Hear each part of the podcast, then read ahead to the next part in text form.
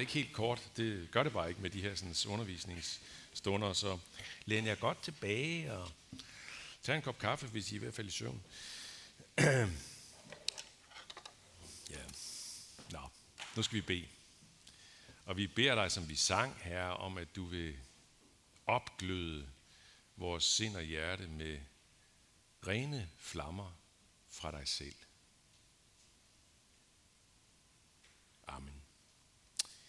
Og så er det som sagt apostlen Peter, som er temaet i dag.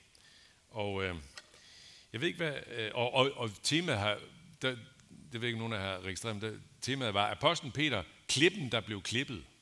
Klippen der blev klippet. Hvad i verden? Ja, det hænger sammen med det, som jeg tror rigtig mange af os tænker på som øh, noget af det første, når vi hører om, eller når vi tænker på apostlen Peter. Jeg siger ikke, at alle nødvendigvis tænker på det, men jeg kunne forestille mig, at vi er en del, som i hvert fald, når vi ligesom skal fortælle en eller anden historie om ham, så tror jeg, det er meget hurtigt, at det, der kan melde sig. Og hvad er det? Jo, det er jo den der historie om, hvordan han, der blev kaldt for klippen, fordi navnet Peter, Petros på græs, det betyder klippe, øh, han blev jo klippe, han bræst som klippe, han gik i stykker, da han kom i den situation, at han fornægtede Jesus fuldstændig. Den historie er jo utrolig bevægende og stærk, og den øh, vil jeg gerne bringe frem på forskellige vis. Og nu vil jeg gerne bare lige øh, starte ud med at, at fortælle jer, at, at øh, Søren Kierkegaard, han skrev faktisk så stærkt om den i den her bog, han skrev Kærlighedens Gerninger, hvor han skildrer øh, det her med Jesu kærlighed, som stadig er intakt, selv da alt og alle har svigtet ham. Hans bedste venner, hans disciple, hans allernærmeste har svigtet ham. Dem, som han har vandret med, øh, sammen med gennem tre år, og ikke mindst Peter. Øhm, og, og Kirkegaard skildrer meget stærkt og bevægende det øjeblik, da Jesus ser Peter igen, og der, så er vi efter den situation, hvor Jesus har været inde og blevet forhørt og begyndt at blive tortureret, ikke? Og, og, og Peter har så fornægtet, at han kender ham tre gange. Og så da Jesus kommer ud, så ser han Peter. Og lige der, da han ser Peter, ja, så ser han altså sin meget svigefulde ven, som Kirkegaard skriver, sin svigtende ven.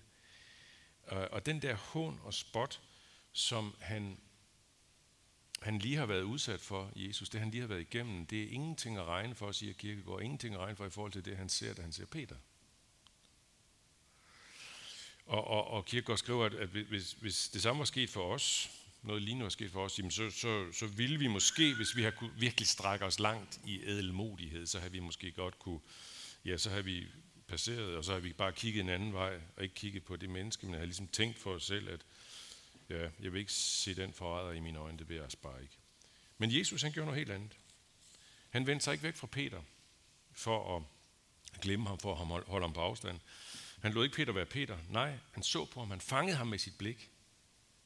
Og hvis han havde kunne sige noget til ham, så havde han gjort det. Det kunne han så ikke. Og hvordan så han på Peter? Så han på ham med et frastødende blik, med sådan et blik, der sagde farvel og tak, ikke mere nu.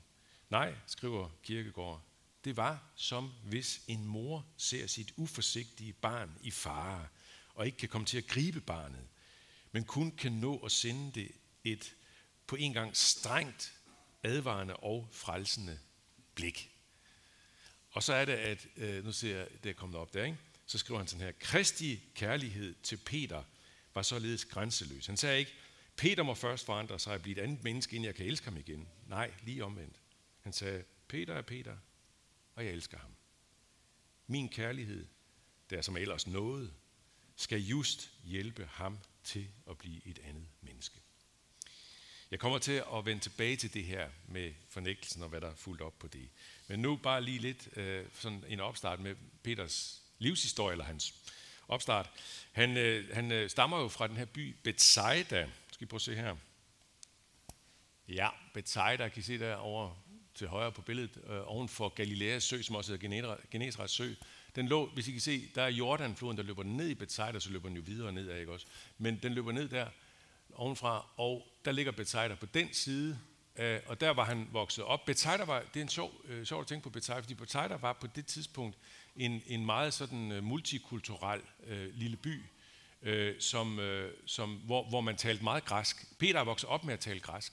Det har været lige så, omtrent lige så naturligt for ham som at tale aramæisk, som man gjorde sådan en, en variant af hebraisk. Øh, så, så, han, så han er ikke...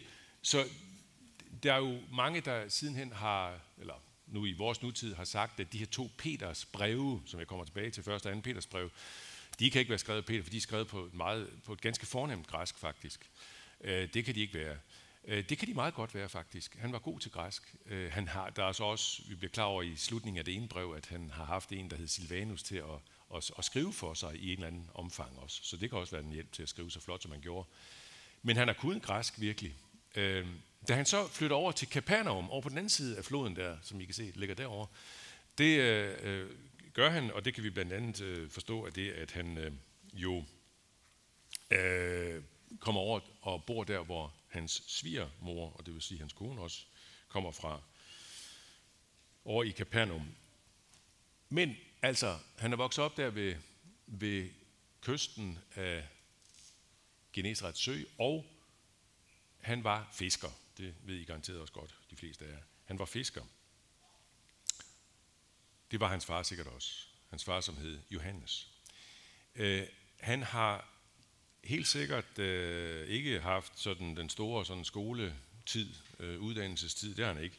Øh, det har været sådan, som det har været for alle jødiske drenge, øh, at de øh, skulle oplæres i Bibelen, i skriften, i de hellige skrifter, Gamle Testamente, øh, indtil de var 12 år gamle, så nåede de frem til sådan en form for konfirmation øh, og så var det slut. Det var ikke så let faktisk, de fik lært. Det var temmelig meget, de skulle kunne øh, fra Bibelen, men det er sådan en historie. Men i hvert fald, altså ikke den her høje uddannelse, men han har tilhørt det her jævne, brede gennemsnit øh, i befolkningen.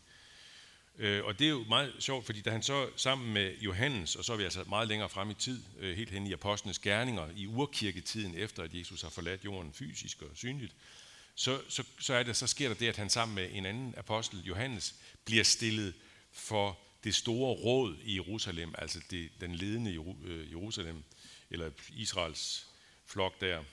Øh, og øh, der er han på baggrund af, det, det, det er, han er kaldt ind på baggrund af, at de har helbredt en lam, og så har han efterfølgende stået og forkyndt over på tempelpladsen. Og så er de kaldt ind til noget forhør. Og der er det meget sjovt, for der står sådan her, øh, men da de så Peters og Johannes frimodighed og blev klar over, at de var jævne og ulærte mænd, undrede de sig. Jævne og ulærte mænd, ja, det var det, de grundlæggende var. Det var også det, Peter var. Peter han blev meget tidligt sådan en ledende øh, skikkelse i Jesu særlige apostelflok. Altså ud af de mange disciple, så var der den her flok på 12 apostle, som fik en særlig betydning. Og der var han helt tydeligt den, der, var, der fik så at sige lederstillingen, så at sige. Ikke? Han er altid den, der nævnes først, når man får de 12 navne. Så er det altid Peters navn, der bliver nævnt først.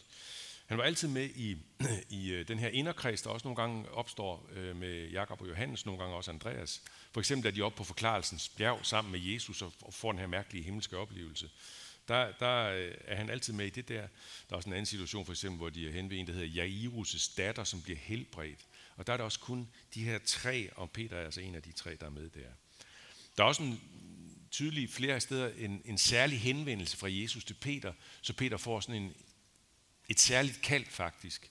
Øh, vi har det i øh, Lukas evangeliet kapitel 5, hvor, hvor der, der er sådan en fiskesituation. Øh, Jesus har, har bedt dem om at, at tage ud og fiske igen. Det har, de har fisket dårligt den der tidlige morgen, og så siger han, prøv at tage ud og fiske igen, og så får de en hel masse. Og så kommer han ind, og så taler de om det. Og så siger Jesus til Peter, fra nu af skal du fange mennesker. Du skal være menneskefisker, ikke? Øh, så han får sådan en særlig Øh, et særligt signal, en særlig kald øh, fra en særlig rolle fra Jesus. Og allertydeligst, allertydeligst bliver det jo i Matteus evangeliet kapitel 16, hvor Peter på de andre disciples vegne, så aflægger han den her meget afgørende bekendelse. Du er Kristus, den levende Guds søn. Altså Jesus har stillet dem nogle spørgsmål om, hvem, hvem tror folk jeg er, og hvem tror I jeg er. Så siger Peter, du er Kristus, hvilket bare er det græske ord for Messias. Du er Messias, den levende Guds søn. Hvor til Jesus så svarer følgende. Salig er du, Simon Jonas' søn, for det har kød og blod ikke åbenbaret dig med min far i himlene. Og så fortsætter han, og jeg siger dig, at du er Peter, Det er der, han får det nye navn. Han hedder jo Simon, ikke? men nu Petros klippe. Ikke? For på den klippe vil jeg bygge min kirke, og dødsrigets porte skal ikke få magt over den. Jeg vil give dig nøglerne til himmeriget, og hvad du binder på jorden skal være bundet i himlen, og hvad du løser på jorden skal være løst i himlen. Det er meget, meget stærkt faktisk, det han får der. det er jo blevet øh, fortolket af den katolske kirke som, at han bliver den første, den første pave i Rom. Det tror jeg så ikke holder historisk, men, men det er helt klart, at han får en, en helt særlig rolle her. Det er helt tydeligt. Det kan også, der er også flere ting, man kan putte ind i det, men i hvert fald, han får en stærk lederrolle her. Får det her nye tillægsnavn, Petros, klippe. Og så, øh, så er det også, øh, hvis man så rykker noget frem i tiden, som jeg lige gjorde før, ikke derinde i apostlenes gerninger, så er det helt tydeligt, at Peter er lederen blandt apostlene. Det er han helt fra begyndelsen af apostlenes gerninger. Da der skal vælges en apostel efter Judas, som jo har ikke bare fornægtet, men har forrådt Jesus og har endt med at tage sit eget liv. Da det er sket, at de så mangler en apostel, nu er de kun 11, så er det jo Peter, der tager initiativ til, at der skal findes en ny. Han siger sådan her, nej, det gør han så ikke, det er for tidligt. Men han siger sådan her, i de dage rejste Peter sig i kredsen af brødre, der var samlet en skar på omkring 120, og han sagde, brødre, det, det, det skrift, det skriftord må gå i opfyldelse, og så videre. Og det er så et oplæg til, nu skal vi have øh, en 12. Vi skal finde en mere. Ikke? Og pinsedag, hvem er det, der træder frem og prædiker for de her tusinder af mennesker i Jerusalem? Ja, det er Peter. Peter, der gør det. Og det er også øh, Peter, der står i frontlinjen i forhold til myndighederne, det her, der hedder det store råd i Jerusalem. Myndighederne der i, i Jerusalem og i Israel. Øh, da, da han bliver kaldt der øh, sammen med Johannes. Øh, det sker også lidt senere, øh, hvor alle apostlene bliver kaldet ind til noget forhør, så er det igen Peter, der står frem og fører ordet. Altså, jeg kunne give flere, mange flere eksempler, men, men, men han er helt tydelig den her lederskikkelse i det her. Men, der er noget andet, der også hører med i det her billede, og som uden tvivl hænger, hænger sammen med det, og som man, fordi man ofte kan løbe ind i det øh, hos mennesker, som har et sådan et meget naturligt personlighedsmæssigt ledertalent. Så kan man meget nemt løbe ind i det. Nemlig at sådan et menneske, der kan, kan også være sådan, skal vi sige, et menneske, der kan reagere meget spontant og hurtigt på mangt og meget. Og jeg ved lige, hvordan det her det skal være. Ikke? Den der hurtighedslederagtighed. Øh, ikke? Det tror jeg, nogle af jer kan genkende, og måske engang kan genkende hos jer selv. Hvad ved jeg. Øh, som, som jo også kan, kan medføre sådan noget på en måde ugennemtænkt. Noget øh, lidt sådan... Ja, man kan også dumme sig i det faktisk og fejle. Ja, det kan jeg selv skrive under på.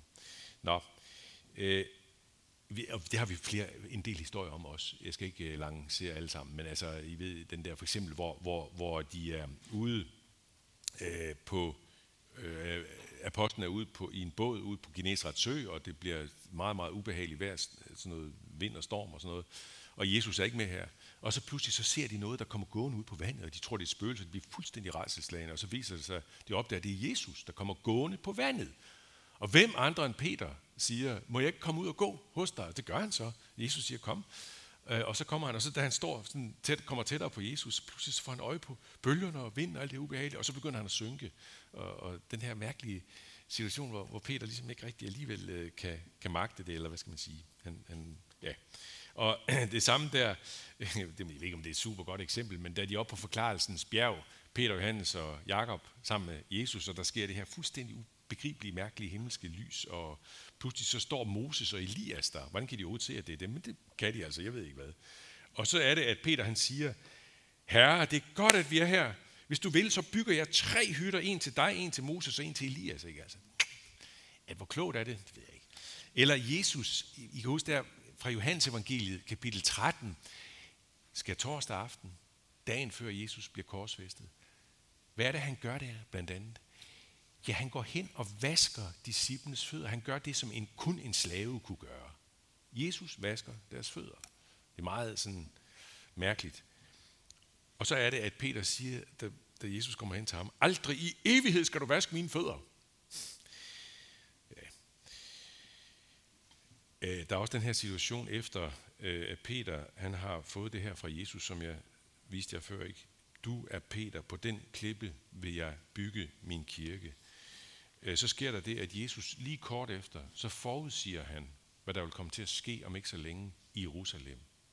at han kommer til at blive pint og forhørt, tortureret og så videre, pisket og blive korsfæstet. Og så siger han også, at jeg kommer til at opstå, men det er som om, det kan de slet ikke opfange. De, de fanger bare ligesom det der forfærdelige, han, han forudsiger. Og så er det, at Peter siger til ham, Gud bevar dig, herre, sådan må det aldrig gå dig.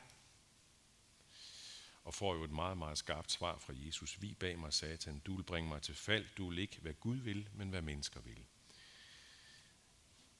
Og så mest af alt, det som jeg var inde på fra starten af. Jesus, der også skal torsdag, varsler dem om, at de vil alle sammen komme til at svigte ham. Det siger han til dem, ikke også? Og så er det, at Peter, han, han siger sådan her, om jeg så skal dø sammen med dig, vil jeg aldrig fornægte dig, siger han. Og så sker det. Han fornægter ham. Men netop hans kæmpe fald som leder, og så den genoprejsning, der kommer, det er så enormt stærkt. Og jeg oplever det igen og igen meget, meget trøsterigt faktisk. Og der vil jeg godt lige, vil jeg godt lige dykke lidt ned i, fordi nu skal I prøve at se her. Øh, der er en meget stærk fortælling om, hvad det er, der sker bagefter. Jesus er stået op for de døde, de har mødt ham nogle gange, og de har mødt ham et sted, hvor, hvor de sidder og kommer til at spise sammen med ham, og, og mærker, at det er ikke bare et genfærd, det her. Altså han er virkelig fysisk til stede her, selvom han dog også rummer noget helt ubegribeligt for os. Fordi han pludselig dukker op, og pludselig forsvinder igen osv. Men nu er han der. Og så står der sådan her, da de havde spist, siger Jesus til Simon Peter, Simon Johannes' søn, elsker du mig mere end de andre? han svarede, ja herre, du ved, at jeg har dig kær. Jesus sagde til ham, vogt mine lam. Igen for anden gang sagde han til ham, Simon Johannes' søn, elsker du mig? Han svarede, ja herre, du ved, at jeg har dig kær. Jesus sagde til ham, vær hyrde for mine får. Jesus sagde til ham for tredje gang, Simon Johannes' søn, har du mig kær? Peter blev bedrøvet, fordi han tredje gang spurgte ham, har du mig kær? Og han svarede ham, herre, du ved alt, du ved, at jeg har dig kær. Jesus sagde til ham, vogt mine får. Jeg synes, det er en fuldstændig vidunderlig beretning, det her. Den er øh, meget, meget menneskelig, sådan psykologisk genkendelig. Man kan godt se det her for sig meget tydeligt. Man kan godt leve sig ind i det. Man kan næsten mærke det ind i sig, hvad det er, Peter må have følt, da Jesus stiller de her tre spørgsmål tre gange. Ikke? Man kan faktisk mærke det på hans svar, da han svarer tredje gang.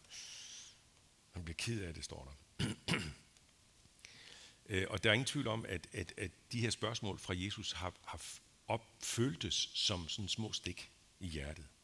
Små skarpe stik. Simon, Johannes' søn, elsker du mig mere end de andre? Elsker du mig mere end de andre?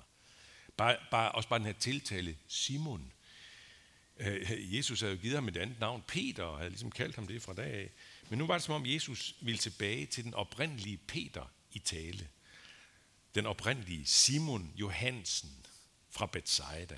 Simon med en far, der hed Johannes, og som sikkert havde været fisker, ligesom Peter blev det.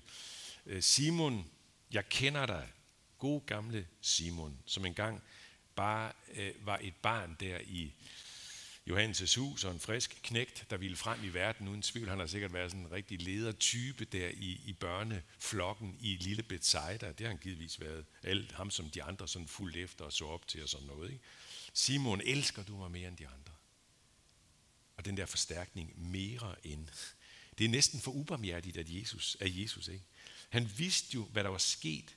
Ham, som før de andre og mere end de andre bedyrede, at han ville følge Jesus helt ind til døden. Han blev så meget mere mindet om det nu med det her spørgsmål med modsatte foretegn. Elsker du mig mere end de andre? Det var nærmest det, han havde sagt, da han bedyrede over for Jesus. Jeg, om så alle andre svigter dig, jeg svigter dig ikke. Jeg elsker dig mere end alle andre. Elsker du mig mere end alle andre? Man kunne, man kunne øh, faktisk høre spørgsmålet som noget ironisk. Altså, et ironisk smil på Jesu ansigt. Hvad så, Peter? Elsker du mig mere end de andre? Eller, eller hvordan, går det? hvordan går det lige med det? Men det, så tror jeg, vi går fuldstændig fejl, hvis vi ser det på den måde. Fordi Jesus er helt tydelig ude i et helt andet ærende, end at sætte Peter ironisk og køligt på plads. Jesus er ude på at lokke Peter frem igen, ud igen, af det mørke, han er kommet ind i. Fordi Jesus ved, hvor meget Peter sidder fast i sit eget mørke fald, i fornægtelsens kæmpe nederlag. Hans fald var så dybt, fordi han blev ramt på sit ømmeste punkt. Hvad er det ømmeste punkt? Det er der, hvor man er stærkest. Det er jo ikke, det er jo ikke slemt at, at, at, at hvad skal man sige, blive ramt på det, som man ikke er god til. Altså, det kan være træls, men, men øh, det, det er til at have med at gøre. Men den der stærke side, man har, de stærke sider, ikke? og så blive ramt der og falde fuldstændig på røven, rent du sagt, det er ikke. Altså, det, Peters mod, han var faktisk modig. Hans, hans ledergen, hans evne og vilje til at gå os til at ture, hvor andre tiger, og så bliver han ramt lige der. Det er det værste, når vi bliver ramt på vores, på vores stærke sider. Det er det. Det er det mest ydmygende, der findes. Det er så ydmygende, at man kan gå helt i spåner og have svært ved at komme videre. Man kan ligesom øh, komme til at sidde fast i det. Når man har indset det meget dybt og mørkt, hvor meget man har fejlet, så kan man have det sådan, at man, man på en eller anden måde ikke rigtig kan se sig selv ud af det igen. Jeg er faldet for dybt. Jeg er færdig. Jeg ved ikke, hvordan jeg skal komme videre. Det er ikke troværdigt, at jeg bare rejser mig op igen og tror på, at jeg er tilgivet, og så går jeg videre. Nej, den der følelse ikke. Men så kommer Jesus. Og så taler han til Peter og til os, for at løfte os ud af mørket igen. Min ven, elsker du mig? Jamen Jesus, det, det er jo lige det, jeg har bevist, at jeg ikke gør. Elsker du mig? Jamen Jesus, elsker du mig? Kan I høre, hvad det er, Jesus gør? Han gør ikke Peters og vores fald ligegyldigt. Han tager fat lige der, hvor det gør mest ondt, men han gør det med kærlighedens og tilgivelsens dragende magt. Og så genindsætter han Peter og os. Vogt mine lam. Vogt mine får. Vær hyrde for mine får. Ham, der havde svigtet så groft, han blev sat til at være hyrde igen for de kristne. Blev leder igen. Vær klippen. En afklippet klippe. Og det vil sige i virkeligheden en bedre klippe. Fordi netop med den erfaring, den der nederlags oplevelse, så bliver han den allerbedste leder. Han bliver den allerbedste leder. Øh, jævnfør det, som, som øh, Jesus allerede varslede om, før det skete, og det var skal torsdag aften. Prøv at se, hvad han, hvad han sagde. Simon, Simon. Satan gjorde krav på jer for at sigte jer som hvide, men jeg bad for dig, for at din tro ikke skal svigte. Og når du engang omvender dig, så styrk dine brødre. Peter, den stærke og ivrige leder, han skal igennem et nederlag for at blive den bedste leder. Han skal igennem bevægelsen væk fra, øh, fra selvsikkerheden til at mærke ufattelig barmhjertighed og mærke, hvor meget det bærer ham. Og det her, det har præget Peter fundamentalt. Øh, det, alene ved det, at man øh, kan læse det meget markant i alle fire evangelier. Det er en historie, der fylder meget faktisk i alle fire evangelier. Og øh, det ældste af de her evangelier, det er jo det mindste af dem. Det er Markus evangeliet. Det er formodentlig det ældste, det de fleste regner med. Og lige netop Markus evangeliet regnes for at komme fra Peter faktisk, via Markus. Det er, har været en, øh, en, en meget stærk, øh, troværdig tradition øh, igennem øh, næsten alle århundreder, faktisk helt tilbage til, øh, i hvert fald tilbage til en, der hed, en af kirkefædrene, der hed Justin. Øh, så er vi helt tilbage i 100, år 135, som skriver det, at det var Peter, der fortalte det til Markus. Så han har altså bragt sin nederlagshistorie meget stærkt frem i det første evangelium, og så er det sidenhen fulgt med i de andre tre evangelier. Og så mærker man det også meget stærkt i hans to breve, og det vil jeg komme ind på. Men nu tror jeg, vi lige har brug for... Prøv at se her. Kunne vi lige synge? Øh, bare sådan. Måske endda rejse os op, fordi så... Skulle de gøre det? Syng lov, sang hele jorden. Syng lovsang for vor Gud. Syng lovsang hele jorden. Syng lovsang for vor Gud. Syng lovsang hele jorden. Syng lovsang for vor Gud. Syng lovsang hele jorden.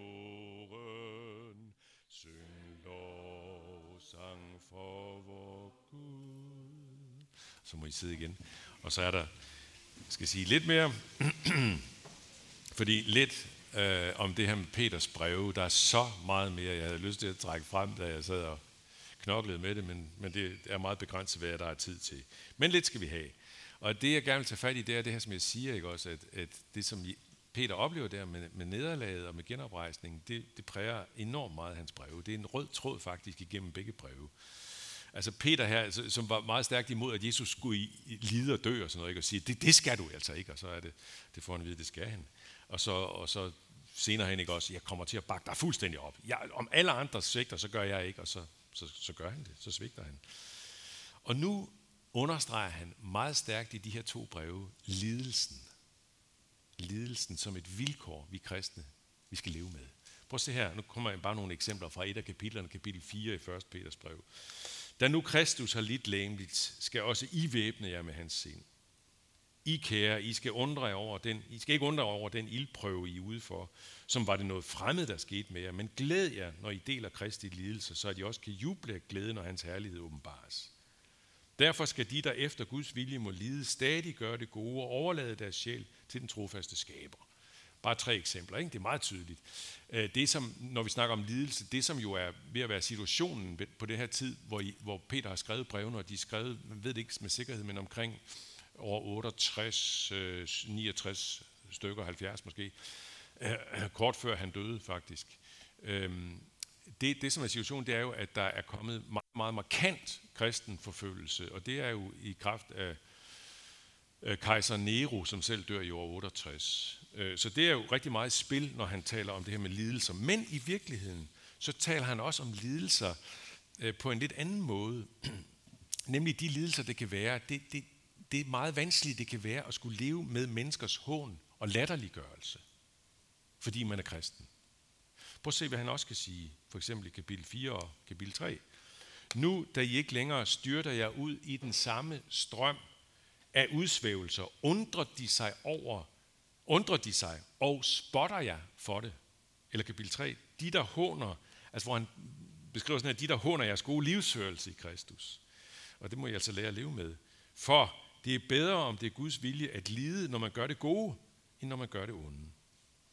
Altså det her med at lide ved at blive anset for at være tåbelig med sin kristne livsførelse. Hvad tåbelig med at fastholde sådan nogle, ja, kristen moral, ikke, som det hedder. Og det minder mig om noget, som jeg muligvis har sagt før, det tror jeg næsten, jeg har, jeg ved det ikke. Men jeg var i hvert fald, det har jeg fortalt før, jeg var i øh, Irak i foråret med Open Doors, og der stødte jeg ind i noget, som, som vagte rigtig meget for mig, sådan blev sådan en opvågningsting i det her. Øh, vi, ja, vi møder nemlig øh, kristne, forfulgte kristne derude, og de er forfulgte på en meget konkrete måde. Men de siger lige ud til os, nogle, flere af de unge af dem sagde til os, at udfordringer og lidelser er faktisk vigtige for at man kan fastholde sin tro. Det sagde de. Og, de sagde, og det sagde de ikke for at sige, vi er glade for, at vi har det svært her i Irak. Overhovedet ikke. Det er klart, at de har ønsker om, at det ting må blive helt anderledes, ligesom vi også ønsker det for dem. Men de sagde alligevel, at det kan være afgørende for at kunne blive ved med at være en kristen, at man, fordi det der sker, når, når man løber ind i det der stærkt ud, trosudfordrende, så bringer det en ind i sådan en afgørende fase, hvor man får den der mulighed for at modstå fristelsen til at opgive troen. Og man kommer til at få en tro, som er endnu stærkere festet, sagde de til os. Det er præcis sådan, som Paulus øh, siger det i, i Romerbrevet. Vi er også stolte af vores trængsler, fordi vi ved, at trængslen skaber udholdenhed, og udholdenheden fasthed. Ja, præcis det, de sagde til os. Og det slog mig bare, at det rummer en tankevækkende parallelitet til vores forhold i Danmark. Vi er ikke fysisk trængt. Det er vi heldigvis ikke. Det er jeg glad for. Ikke det mindste. Men vi er jo faktisk mere og mere psykisk og åndeligt trængt. Vi oplever det tiltagende vanskeligere at være del af en gruppe, som får mere og mere karakter af modkultur til den dominerende kultur i et mere og mere postkristen samfund. det frister os til at give slip øh, på det modsætningsfyldte. Give slip på at være en del af en mere og mere perifer og isoleret gruppe i det store samfund. Vi ved jo, at kirken som helhed, øh, folkekirken, men efterhånden også nogle frikirker, de har i længere tid været præget af, af det her. Og det vil sige, ligesom bevæget sig mere og mere i retning af sådan en relativistisk, postmoderne kultur, hvor sandheden dybest set er subjektiv, også den kristne sandhed. Der er rigtig mange præster, rigtig mange præster og teologer, som, som lægger kristendommen ud på sådan et tag selv bord. Tag det, du har lyst til at, at spise, ikke? og lad resten bare ligge. Kristendommens sandhed er subjektiv. På den længere bane, der begynder det også at præge os. Som egentlig vedkender os kristendommen som ikke bare et tag selv bord, men som et stort bord, hvor alt eller intet må tages. Men lige så stille, så, så fjerner vi det ene og det andet fra bordet, som er usmageligt for det store flertal. Måske fortsætter vi lidt selv med at spise det, men vi lader det ikke være nødvendigt for andre at, at tage det indenbords, når de ikke vil. Vi vil gerne slippe for at være del af en udskilt og hånet gruppe. Vi frygter det i det daglige liv blandt studiekammerater, blandt øh, arbejdskollegaer, blandt naboer osv. Vi frygter det også i en større samfundssammenhæng, øh, sådan øh, i medierne og, og så videre. Jeg ved godt, der er meget mere, der kunne sige om det her. Meget mere. Men, øh, men, men jeg, jeg, har, og jeg har også lyst til bare lige at nævne øh, mit møde med en øh, kirkepræsident fra Sudan, øh, som jeg mødte i Los Angeles for nogle år siden på en konference der. Og den her, øh, vi, vi havde sådan en, en runde ved bordet, sådan større, vi var 20-25 mennesker, som sad og delte, hvordan det ligesom var i vores hjemlige situation, kirkelige situation. Så var der en pause, så kommer han hen til mig, og så siger han, I har det godt nok svært i Danmark. Og han havde fortalt om, hvordan de, øh, ham og flere hundredtusind kristne fra Sudan, Sydsudan, havde været nødt til at rykke ud til, ind til Etiopien, øh, simpelthen flygte til Etiopien, og var der i, nu i, i lang tid. Jeg ved ikke, om de stadigvæk er der. Så jeg kiggede på ham, måbede. Han, han siger til mig, I må godt nok have det svært i Danmark. Så siger jeg til ham, jamen det er da mig, der skal sige det til dig. Jo, sagde han med et stort smil. Vi er fysisk og materielt i nød, men vi er åndeligt rige. I derimod er fysisk og materielt rige, men åndeligt fattige. fattige og udfordret. Ja. Yeah. Altså, som jeg læste før, ikke? Nu, da I ikke længere styrter jer ud i den samme strøm af udsvævelser, undrer de sig og spotter jer for det. Altså det her med, de der håner jeres gode livsførelse i Kristus. Det er bedre, om det er Guds vilje at lide, når man gør det gode, end når man gør det onde. Nu skal jeg prøve at begynde at lande, øh, og øh, jeg har lyst til at sige så meget mere om det her også, og, og, og jeg vil bare prøve at sige, jeg vil bare prøve at runde af med at sige, jeg havde en ting, jeg skulle sige en hel masse om det her skønne sted, på her, uh, hvor Peter han siger, hvor det, hvor, som jeg synes er et af de her sådan, uh, frigørende steder for os, når vi har det svært med det her, ikke? Så, så kan det her være rigtig stærkt og, og, og et skønt uh, udholdende uh, sted at, at rykke hen. Nemlig det, han siger der i den der tekst. Kast al jeres bekymring på ham, på Gud, for han er omsorg for jer. Kast al jeres bekymring på ham. Hvilket jo netop ikke er et, et, øh, et, et, et for, forslag om, at vi skal, eller en, en formaning om, at vi skal, vi skal aldrig nogensinde være bekymrede. Nej, nej, nej, vi er netop bekymrede. Men kast den fra jer hele tiden. Kast den fra jer over på Gud. Nå, det vil jeg ikke sige mere om. Det jeg bare vil gerne slutte af med at sige, det er det, som han begynder sine breve med 1. Peters brev, og som slutter 2. Peters brev med i kapitel 3. Begynder og slutter med det. Og vi begynder også den her gudstjeneste med det. Nemlig fra 1. Peters brev. Øh, men prøv at se, hvad han slutter, prøv lige at se, hvad han slutter med at sige. Lad os lige tage det. Dette ene må I ikke glemme, mine kære, at for Herren er en dag som tusind år, og tusind år som en dag. Herren er ikke sen til at opfylde sit løfte, sådan som nogen mener, han har tålmodighed med, fordi han vil, at ingen skal gå fortabt, men at alle skal nå til omvendelse. Efter hans løfte venter vi nye himle og en ny jord, hvor retfærdighed bor. Altså, det her det er det mest håbefulde, lysende i forhold til alt det, som er udfordrende og svært i vores nuværende liv. Håbet om, at alt det svære i det her liv en dag vil blive løftet ud af mørket og ind i det evige lys. Og prøv at se, hvordan det er, han så starter sine breve. Og det har vi altså lige hørt om, eller hørt noget af, da vi havde dåben. Lovet være Gud, vor Herre Jesu Kristi Far, som i sin store barmhjertighed genfødte os et levende håb ved Jesu Kristi opstandelse fra de døde.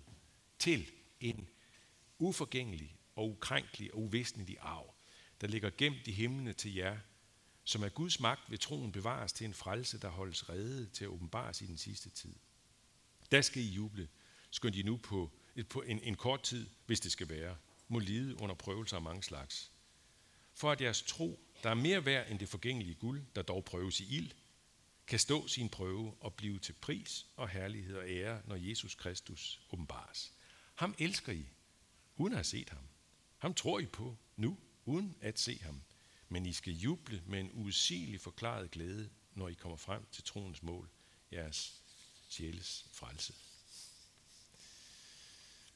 Jesu opstandelses og grænsespringende sejr, den ser vi slet ikke i fuld udfoldelse endnu. Det gør vi ikke. Den fulde udfoldelse af påskemorgen, den ligger stadig gemt foran os. Det gør den virkelig. Endnu må vi nøjes med at elske ham og tro på ham, uden at kunne se ham. Vi lever ikke øh, badet i lys fra Gud fra morgen til aften. Det gør vi virkelig ikke. Tværtimod. Vi kan jævnligt blive ramt af det grå vejr eller mørket, tvivl og anfægtelse, enten over øh, lidelser og prøvelser af mange slags, som vi kan komme igennem, eller også bare fordi, at vi må nøjes med at elske og tro uden at se ham. Men en dag, der kommer vi til at se, at vi ikke valgte forkert ved fastholdelsen af troen, håbet og kærligheden.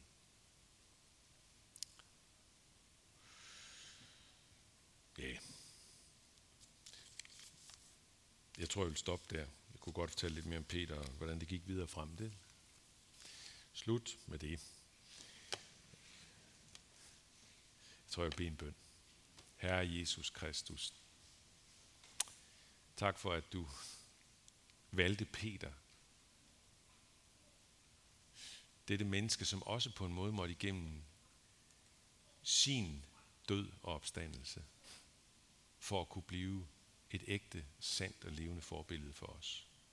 Tak for ham.